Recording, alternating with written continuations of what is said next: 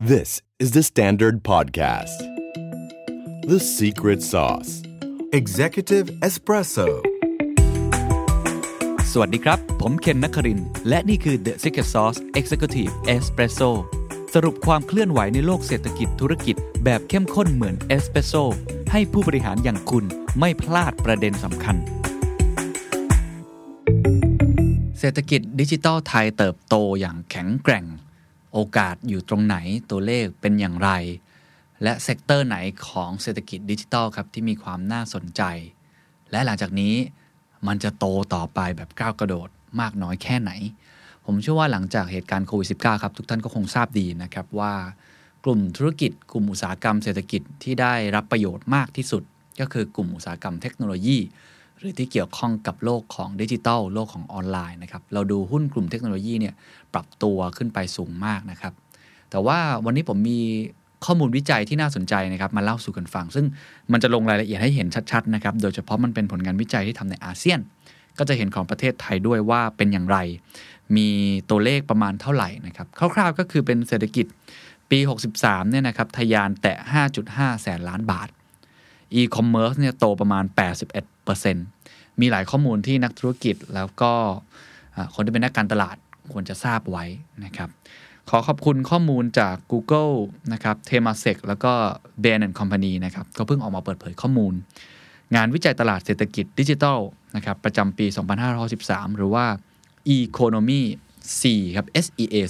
2020 เพื่อฉายภาพไปเห็นนะครับว่าโควิด -19 มีส่วนกระตุ้น แล้วก็ เขย่าพฤติกรรมผู้บริโภคในโลกอินเทอร์เน็ตโดยเฉพาะอาเซียน หรือว่าแพลตฟอร์ม ดิจิทัลให้ขับเคลื่อนไปในทิศทางใดนะครับ ตัวเลขแรกที่อยากจะพาไปดูครับ Google t e m a s e c แล้วก็ Bain Company เขาพบเขาว่าปี 2020 นะครับ ผู้ใช้งานหน้าใหม่นะฮะในเวียดนาม ไทย ฟิลิปปินส์มาเลเซีย สิงคโปร์แล้วก็อินโดนีเซียก็คือในภูมิภาคที่เป็นประเทศกลุ่มกำลังพัฒนาแบบนี้นะครับ หรือว่าสิงคโปร์เองก็ตามทีเนี่ย มีจำนวนที่เพิ่มขึ้นมากถึง 40 ล้านรายฮะส่งผลให้จำนวนผู้ใช้งานโดยรวมขยับขึ้นมาเป็น 400 ล้านราย ก็ประชากรในอาเซียนมีอยู่ประมาณ 600 ล้านรายนะครับ ตอนนี้ก็เกือบ 70%ของประชากรในฝั่งอาเซียนเนี่ยต้องบอกว่าได้เสียบปลั๊กนะครับปลั๊กอินเข้าสู่โลกออนไลน์เป็นที่เรียบร้อยแล้ว ตัวเลขนี่ยังเติบโตได้อีกนะครับ ยังสูงมากขึ้นได้อีกมากมายนะครับ ก็เป็นตัวเลขที่น่าสนใจ ถ้าลองไปดูกราฟนะครับ มีกราฟมาฝากกันตั้งแต่ปี 2015 นะครับ ประมาณ 5 ปีที่แล้วเนี่ยมีอยู่ 260 ล้านรายนะครับ 2019 ก็คือปีที่แล้ว 360 ล้านราย ปีนี้เพิ่มอีก 40 ล้านคนอย่างที่กรอบไปแล้ว เป็น 400 ล้านราย ถ้าจำแนกตามประเทศนะครับ ก็จะพบว่าไทยเนี่ยมีผู้ใช้งานอินเทอร์เน็ต หน้าใหม่เพิ่มขึ้นในสัดส่วน 30%จากผู้ใช้งานอินเทอร์เน็ตทั้งหมดนะฮะจำนวนเฉลี่ยของทั้งภูมิภาคนะครับ หน้าใหม่เนี่ยเพิ่มขึ้นประมาณ 36%นะครับสิ่งที่น่าสนใจครับดูจากกราฟนะครับสัดส่วนของผู้ใช้งานเนี่ยมันเริ่มเปลี่ยนไปครับทุกท่าน ในปี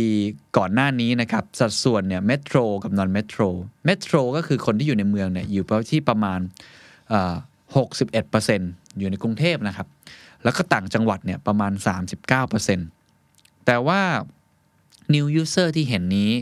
เป็นกลุ่มที่ อยู่ใน Metro 57%และ Non Metro 43%นั่นหมายความว่า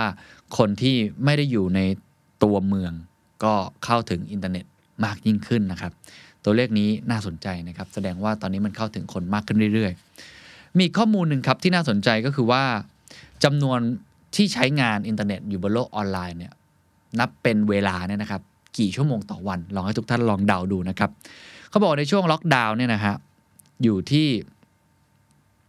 ประมาณ 4.6 ชั่วโมงต่อวันนะครับ ก่อนล็อกดาวน์เนี่ยอยู่ที่ 3.7 ชั่วโมง แต่หลังจากผ่านพ้นช่วงล็อกดาวน์ไปแล้วนะครับช่วงประมาณ 2-3 เดือนนั้น ตัวเลขดังกล่าวก็มีการปรับลดลดลงเล็กน้อยนะครับ อยู่ที่ 4.3 ชั่วโมงต่อวัน อันนี้เป็นผลการวิจัยจากทาง Google นะครับ ถ้าไปดูผลการวิจัยจากสำนักอื่นๆเนี่ยก็จะเห็นว่าบางที่นี่บอกว่า 9 ชั่วโมงต่อวันเลยด้วยซ้ำนะครับ ก็ลดหลั่นกันไปแล้วแต่เนาะแต่อันนี้ก็เห็นชัดเจนว่า ผมว่า point ที่เราควรเอาไปปรับใช้ต่อก็คือจาก 3.7 นะครับ เพิ่มขึ้นถึงเป็น 4.6 ชั่วโมงต่อวัน แล้วก็พอจบล็อกดาวน์แล้วทุกคนออกไปดำเนินชีวิตตามปกติแล้ว คนไทยก็ยังใช้ 4.3 ชั่วโมงต่อวันอยู่ นั่นหมายความว่าปริมาณชั่วโมงที่ใช้มันเยอะขึ้นนั่นเองนะครับอันนี้ชัดเจน ในขณะเดียวกันครับ ผู้ใช้งานในสัดส่วนมากถึง 95%ครับระบุนะครับว่าแม้จะผ่านโควิดไปแล้ว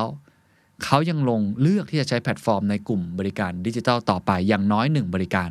พอยนี้บอกอะไรครับ บอกเขาครับว่าหลังจากโควิด -19 ในประเทศไทยที่สถานการณ์ดีขึ้นแล้วเนี่ยเขาได้กลายเป็นคนผู้ใช้งานใหม่ในโลกดิจิทัลและยังคงใช้อยู่ในแพลตฟอร์มที่เขาเลือกใช้ ต้องคิดภาพนะครับ คนที่ยังไม่เคยใช้มาก่อนแล้วเข้ามาใช้เนี่ยนะครับมีมากมาย แพลตฟอร์มที่เขายังใช้อยู่อย่างน้อยหนึ่งบริการ เช่น สื่อออนไลน์ครับ นะฮะก็หวังว่าจะมีผมอยู่ด้วยนะครับ การเดินทางออนไลน์ครับ การจองที่พักต่างๆ การเดินทางและสั่งอาหารผ่านแอปนะฮะพวก food delivery ต่างๆ หรือว่าการใช้เรื่องของอตัวที่เป็น ride hailing นะครับ แล้วก็ e-commerce ครับ คือทั้งหมดนี้ที่พูดมาเราเห็นอยู่แล้วนะครับ ว่าทุกทุกแพลตฟอร์มพวกนี้เติบโตอยู่แล้วนะฮะแต่ว่าตัวเลขนี้มันบอกครับว่าคนที่นะครับ ใช้ในช่วงโควิด -19 อาจจะไม่เคยใช้มาก่อนนะครับ 95%บอกครับว่ายังไม่หยุดใช้ครับ ยังใช้ต่อ อย่างนี้เป็นโอกาสมหาศาล เดี๋ยวผมจะมีตัวเลขต่อนะครับว่า แต่ละ sector แต่ละแพลตฟอร์มที่ผมเล่าเนี่ยไม่ว่าจะเป็นอีคอมเมิร์ซสื่อออนไลน์เนี่ยเติบโตประมาณเท่าไหร่นะครับ แต่ว่าขอพาไปดูอีกตัวเลขหนึ่งก่อนที่น่าสนใจนั่นก็คือมูลค่าของเศรษฐกิจดิจิตอลครับเขาบอกเขาประเมินกันนะครับว่าตลอดทั้งปีนี้นะครับ 2020 เนี่ย 2563 มูลค่าของเศรษฐกิจดิจิตอลในอาเซียนเนี่ยนะครับจะสูงถึง 1.05 แสนล้านดอลลาร์สหรัฐ หรือประมาณ 3.18 ล้านล้านบาท นี่คือในอาเซียนนะครับ เติบโตขึ้นจากปี 2019 5%และคาดครับว่าในอีก 5 ปีต่อจากนี้จะเติบโตเฉลี่ยฟังดีๆครับ 24%ส่งผลให้มูลค่าเศรษฐกิจดิจิทัลโดยรวมครับ พุ่งขึ้นไปแตะที่ระดับ 3.09 แสนล้านดอลลาร์สหรัฐ หรือกว่า 9.36 ล้านล้านบาทได้ไม่ยาก นี่ฮะ เห็นชัดเจนนะครับว่าตัวเลขพุ่งสูงขึ้นไปเรื่อย ๆ นะครับ ฉะนั้นต้องบอกว่ามูลค่าของเศรษฐกิจดิจิทัลยังไงก็เติบโตต่อไป นั่นคือไม่แปลกใจครับว่าแม้ว่าหุ้นกลุ่มเทคโนโลยีนะฮะไม่ว่าจะเป็นอยู่ใน sector ภูมิภาคไหนก็ตามนี้ คนยังมองครับว่ามันยังมีทางไป หลายคนบอกเฮ้ยราคามัน valuation มันแพงมากมันขึ้นไปสูงแล้ว แต่ถ้ามองระยะ long term ผมคุยกับหลายท่านนะครับ ที่เป็นโบรกเกอร์หรือว่านักวิเคราะห์ก็พูดตรงกันว่า มันยังโตได้มากกว่านี้อีก เพราะทุกอย่างมันกำลังเป็นขาขึ้นยังไงก็ต้องใช้ด้านนี้นะครับ มาดูในประเทศไทยบ้างครับ เป็นยังไงนะฮะในมูลค่าเศรษฐกิจดิจิทัล3.18 ล้านล้านบาท เมื่อกี้ที่กล่าวไปแล้วในอาเซียน ไทยถือเป็นประเทศลำดับที่ 2 นะครับ ของอาเซียนที่มีมูลค่าเศรษฐกิจดิจิทัลใหญ่ที่สุดครับ อยู่ที่ 18,000 ล้านดอลลาร์สหรัฐ หรือประมาณ 545,000 ล้านบาท หรือประมาณ 5.45 ล้านบาทนะฮะ เติบโตจากปีที่แล้ว 7%เป็นรองใครครับ ประเทศที่มีกำลังซื้อสูงที่สุดนะครับในอาเซียน ประเทศที่มีจำนวนประชากรสูงที่สุดครับในอาเซียน ก็คืออินโดนีเซียนั่นเอง เขามีมูลค่าเศรษฐกิจดิจิทัลอยู่ที่ประมาณ 44,000 ล้านดอลลาร์สหรัฐนะครับ เพราะฉะนั้นอันนี้ก็ต้องบอกว่าประเทศไทยเนี่ยถือว่าเป็นประเทศที่เนื้อหอมนะครับ แต่ต้องอย่าลืมนะครับ สิ่งที่ผมพูดไปนี้เป็นมูลค่าของเศรษฐกิจดิจิทัลโดยรวมนะครับ ไม่ใช่มูลค่าที่บริษัทในประเทศไทยสามารถ perform ได้ ย้ำอีกครั้งนะครับ เพราะว่าจริง ๆ ที่พูดมาทั้งหมดอาจจะเป็นแพลตฟอร์มต่างประเทศที่สร้างมูลค่าหรือสร้างรายได้ด้วย ถ้าว่ากันตามตรงก็บริษัทส่วนใหญ่ก็เป็นบริษัทต่างประเทศนะครับ ไม่ว่าจะอยู่ในแพลตฟอร์มไหนก็ตามที แต่ว่ากำลังซื้อนะครับหรือว่าวิธีการในการจับจ่ายใช้สอยเนี่ยมันมาอยู่ในโลกนี้ เราลองไปดูไหมครับว่าถ้ามองว่ามูลค่าเศรษฐกิจดิจิทัลนี้ แต่ละ sector อยู่ตรงไหนบ้างนะครับ ในประเทศไทยเนี่ยนะฮะขยายตัวสูงสุดครับ ให้ทุกท่านลองเดาครับซื้อออนไลน์นะครับ ride hailing food delivery หรือแพลตฟอร์มต่างๆนะฮะอันดับที่1ครับที่เติบโตสูงที่สุดครับก็คือ e-commerce ครับแล้วผมเชื่อว่าหลายท่านเนี่ยเพิ่งใช้ e-commerce ครั้งแรกในช่วงล็อกดาวน์แล้วก็ติดใจนะเพิ่งผ่านพ้นวันคนโสดไปนะครับ11 11 ก็ใช้กันกระนำนะฮะ e-commerce ครับเป็นธุรกิจดิจิทัลที่มีการขยายตัวเติบโตมากที่สุดถึง 81%โอ้โห เกือบร้อยนะฮะ ขึ้นมาอยู่ที่ 9,000 ล้านดอลลาร์ หรือ 2 7 2 0 0 0 ล้านบาท ก็คือพูดง่ายๆ เทียบเท่าครึ่งหนึ่งของมูลค่าเศรษฐกิจดิจิทัลตลอดทั้งปีนี้ นี่คือความใหญ่นะครับของการขยายตัวของ e-commerce ข้อมูลที่น่าสนใจจาก Google Trends ยังสะท้อนให้เห็นอีกครับว่าตั้งแต่ต้นปีที่ผ่านมาครับ ผู้ขายสินค้าในกลุ่มซัพพลายเออร์มีการ search คำค้นหาที่เกี่ยวข้องกับวิธีการขายของออนไลน์ เติบโตเพิ่มขึ้นมากถึง 4 เท่า เมื่อเทียบกับช่วงที่ผ่านมา นั้นอีคอมเมิร์ซเป็นเทรนด์ที่เติบโตมากขึ้น แล้วจริง ๆ ถ้าอันนี้ตัวเลข Google ไม่ได้บอกมานะครับ แต่ว่าผมมีโอกาสได้พูดคุยกับผู้ประกอบการ เอาว่าเป็นผู้ทำรายใหญ่แล้วกันนะ ไม่ว่าจะเป็นห้างสรรพสินค้ารายใหญ่2อสเจ้านะครับ ทุกท่านนึกออกอยู่แล้วเซ็นทรัลเดอะมอลล์นะครับหรือจะเป็นกลุ่มสยามพิวัตรเองก็ตามที ก็พูดตรงกันนะครับว่าธุรกิจที่เป็นอีคอมเมิร์ซเนี่ย จริง ๆ แล้วถือว่าสร้างรายได้หรือเป็นสัดส่วนให้กับบริษัทของเขาเนี่ยไม่ถึง 3%ด้วยซ้ำสามถึงสี่ลดหลั่นกันไปแล้วแต่บริษัท อันนี้คือบริษัท retail ที่เขาทำมานาน แต่ถ้าเป็นธุรกิจอื่นๆเนี่ยบางทีเขาก็อาจจะเติบโตมากกว่านั้น เพราะฉะนั้นอีคอมเมิร์ซยังมีโอกาสที่จะเติบโตอีกมากมายนะครับมหาศาลมากๆ นอกเหนือจากอีคอมเมิร์ซครับ ลองไปดูกราฟนะครับ มีอีก 3 sector ที่อยากให้ดูนะครับ ไม่ว่าจะเป็นเรื่องของสื่อออนไลน์ การท่องเที่ยวออนไลน์ หรือว่าการขนส่งแล้วก็บริการส่งอาหารออนไลน์นะครับ ข้อมูลบอกครับว่าสื่อออนไลน์เนี่ยเติบโตประมาณ 20%ครับ อยู่ที่ราว 4,000 ล้านดอลลาร์ หรือประมาณ 1 2 0 0 0 0 บาทนะครับ ส่วนภาคการท่องเที่ยวออนไลน์ครับ ก็แน่นอนนะฮะ ได้รับผลกระทบรุนแรงและชัดเจนที่สุดจากโควิด ก็หดตัวไปประมาณ 47%เลยนะฮะ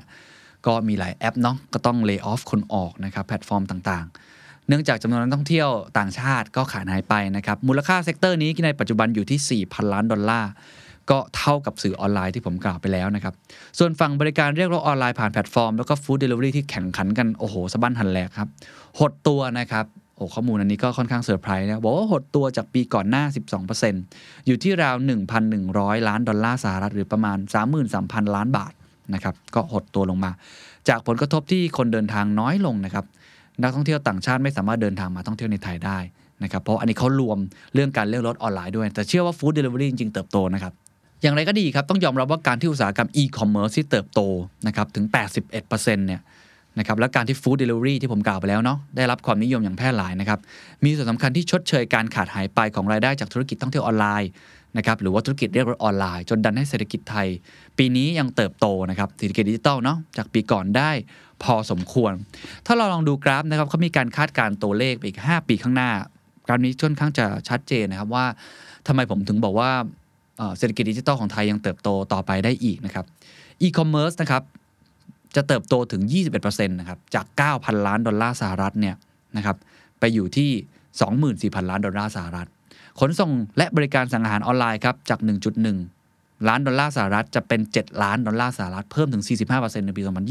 2025 การท่องเที่ยวออนไลน์ครับเขาคาดว่าจะกลับมานะครับ 2020 มี 4 ล้านดอลลาร์สหรัฐประหดตัวไป ปี 2025 ครับจะมี 15 นะครับหรือว่า 15,000 ล้านดอลลาร์สหรัฐเพิ่มขึ้น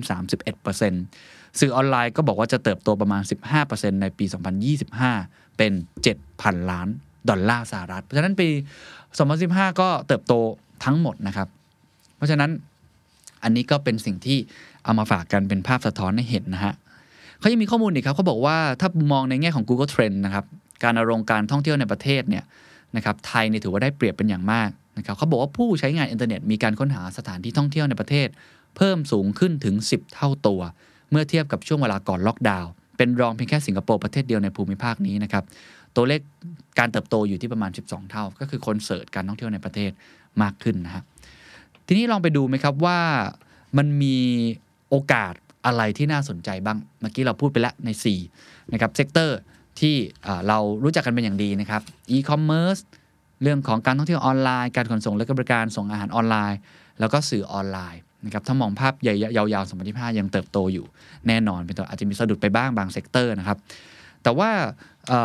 ถ้ามองเป็น sector ที่มีโอกาสคุณแจ็คกี้หวางที่ผมเคยได้พูดคุยนะครับ Country Manager ของ Google ประเทศไทยเนี่ยชี้เห็นครับว่ามันมีส่วนที่น่าสนใจคือ1ฮะก็คือ FinTech ครับ การบริการการเงินบนโลกดิจิทัล 2 ครับ เทคโนโลยีด้านสุขภาพหรือ Health Tech 3. ครับ เทคโนโลยีด้านการศึกษาการเรียนรู้ หรือ EdTech ย้ำอีกครั้งครับ FinTech HealthTech แล้วก็ EdTech ครับ นี่คือ 3 กลุ่มที่น่าสนใจ ผมเคยคุยกับคุณกระทิงเรืองโรธพูนผล พูดถึง 3 อันนี้เป๊ะเลยครับ FinTech HealthTech แล้วก็ EdTech เป็นกลุ่มเทคที่มีความน่าสนใจอย่างมาก น่าสนใจยังไงไปดูกันนะฮะ อันแรกก่อนครับ Digital Financial Services นะครับ บอกเลยว่าน่าสนใจมาก การชำระเงิน การโอนเงิน การให้กู้ยืม ประกันภัย แล้วก็การลงทุน แม้ว่า ในปีนี้นะครับในภาพรวมทั้งอาเซียนเนี่ยจะโตจากปีที่แล้วเพียง 3%ขึ้นมาอยู่ที่ 620 ล้านดอลลาร์ ก็คือปี 2019เนี่ยอยู่ที่ 600 ล้านดอลลาร์นะครับแต่ในปี 2025 ที่จะถึงนี้อีก 5 ปีข้างหน้า มีการคาดการณ์ครับว่าเงินกระดาษจะแปรผันตัวเองเป็นเงินบนโลกดิจิทัลมากขึ้น ตามพฤติกรรมผู้บริโภคที่เปลี่ยนแปลงไป บอกว่าจะโตเป็น 1,200 ล้านดอลลาร์เลยนะครับ ดูตัวเลขก็คือโต 2 เท่าเกือบ 100%จาก 620 ล้านเป็น 1,200 ล้าน ดอลลาร์สหรัฐใน 5 ปีข้างหน้าจน sector นี้จับตาดูดีๆ แล้วก็จะเห็น move ต่างๆ ของแบงก์ไทย เห็น move ต่างๆนะครับของ FinTech เห็น move ต่างๆ ของแบงก์ไทยที่ไปลงทุนในต่างประเทศ ผมว่าทิศทางนี้น่าสนใจอย่างยิ่งนะครับอันที่2ครับ Health Tech ครับหรือการใช้งาน telemedicine การแพทย์ทางไกล การนำเทคโนโลยีมาช่วยต่างๆ AI Machine Learning กับวงการสุขภาพก็ใช้กันเยอะ มีอัตราการเติบโตในเชิงตัวเลขผู้ใช้งานบนแพลตฟอร์มในช่วงล็อกดาวน์มากขึ้นถึง 4 เท่า เมื่อเทียบกับช่วงก่อนล็อกดาวน์ก็น่าสนใจเช่นกันนะครับ ด้านเครื่องมือการศึกษาผ่านแพลตฟอร์มออนไลน์หรือ EdTech ก็มีปริมาณการติดตั้งแอปพลิเคชันเพิ่มขึ้น 3 เท่าตัวเป็น 20 ล้านแอป ในช่วงโควิด -19 ดังนั้น 3 อันนี้ เป็นตัวเลขที่น่าสนใจนะครับแล้วก็ไม่แปลกครับที่ทำให้หุ้นนะครับกลุ่มเหล่านี้โดยเฉพาะในต่างประเทศนะเพราะหุ้นไทยไม่ได้มีหุ้นกลุ่มเหล่านี้นะครับถึงเติบโตอย่างก้าวกระโดด โดยเฉพาะหุ้นกลุ่มที่เป็น B2B ที่อยู่ใน value chain เหล่านี้ cloud services นะครับหรือที่เกี่ยวข้องกับนี้ก็เติบโตอย่างก้าวกระโดด เช่นเดียวกัน แต่ท้ายที่สุดครับ ถ้าเรามองในมุมมองของเศรษฐกิจดิจิทัล ถามว่ามุมมองของ provider ที่เป็นยักษ์ใหญ่แพลตฟอร์มอย่าง Google เขามองอะไร ที่จะเป็นข้อจำกัดนะฮะเพราะเขาพูดชัดครับว่า ผลวิจัยในปีนี้นะครับที่มูลค่ามันเพิ่มขึ้นสูงมากเลยเนี่ยสรุปได้อย่างนี้ครับว่าเศรษฐกิจดิจิทัลได้เติบโตมาอยู่ในจุดที่แข็งแรงอย่างที่ไม่เคยเป็นมาก่อน นี่คือเฮดไลน์ได้เลยนะครับ เติบโตแข็งแรงอย่างที่ไม่เคยเป็นมาก่อน เพราะโควิด -19 แต่ก้าวต่อไปนับจากนี้ครับ การพัฒนาข้อจำกัดสำคัญนะครับ จะเป็นหัวใจในการเติบโตของเศรษฐกิจดิจิทัลอย่างต่อเนื่อง ข้อจำกัดสำคัญในมุมมองของ Google ของคุณแจ็คกี้หวังก็คือ บุคลากรที่มีความสามารถหรือ Talent ให้พร้อมที่จะปรับตัวตั้งรับกับความเปลี่ยนแปลงที่จะเกิดขึ้น อันนี้เป็นมุมมองจากฝั่ง Google นะครับ เพราะฉะนั้นผมคิดว่าตัวเลขทั้งหมดเห็นภาพชัดครับว่ามันเกิดการเปลี่ยนแปลงอย่างแข็งแกร่งที่สุดแล้วในปีนี้นะครับ เป็นการชิฟครั้งสำคัญ แม่น้ำเปลี่ยนทิศแล้ว แล้วก็ไม่มีวันหวนย้อนกลับ แต่ว่าประเทศไทยพร้อมหรือยังกับการเข้าสู่เศรษฐกิจดิจิทัล อย่าลืมนะครับ ตัวเลขที่ผมพูดมาเป็นตัวเลขของเศรษฐกิจดิจิทัลภาพรวม ไม่ใช่ว่าเราสามารถ perform ได้ในตรงนั้น เพราะฉะนั้นอันนี้เป็นข้อจำกัดสำคัญนะถ้าใช้คำนี้นะครับ ข้อจำกัดพิเศษที่เราต้องรีบช่วยกันพัฒนา บุคลากรผมว่าทุกคนเห็นตรงกันอยู่แล้วว่าเป็นเรื่องใหญ่เรื่องสำคัญ จะทำอย่างไรที่จะช่วยสร้างอินฟราสตรักเจอร์จะทำยังไงที่ช่วยดันบุคลากร ให้สามารถเข้าไปนะครับเป็นผู้ชนะ หรือว่าคนที่คว้าโอกาสในเศรษฐกิจดิจิทัลครั้งนี้ได้ นี่คือข้อมูลที่เอามาฝากกันครับ เดี๋ยวตอนหน้าครับนะครับจะเป็นตอนที่ต่อเนื่องกัน คือผมจะพูดถึงภาพรวมของเทคโนโลยี ว่าทำไมเศรษฐกิจไทย จึงไม่ค่อยมีความสามารถในการแข่งขัน และอะไรครับเป็นสิ่งที่เราควรต้องแก้ไข ต้องจัดการก่อนที่เศรษฐกิจของเรา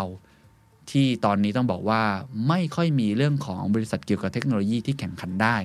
เมื่อเทียบกับตลาดในต่างประเทศ จีนเองก็เน้นเรื่องนี้มากสหรัฐเป็นผู้นำด้านนี้อยู่แล้ว ยุโรปก็กำลังขึ้นมามากขึ้นเรื่อย ๆ ต่างประเทศเรามียูนิคอร์นหลายที่ที่เป็นบริษัทเทคโนโลยีโดยเฉพาะในแถบอาเซียน ประเทศไทยจะทำอย่างไรอะไรคือข้อจำกัด อะไรคือสิ่งที่เราต้องพัฒนาต่อ เดี๋ยวจะมาเล่าต่อ ก็เอามาเล่าสู่กันฟังนะครับในวันนี้กับเศรษฐกิจดิจิทัลและก็ความท้าทายที่เราต้องทำกันบ้านกันหลายอย่างนะครับ สวัสดีครับ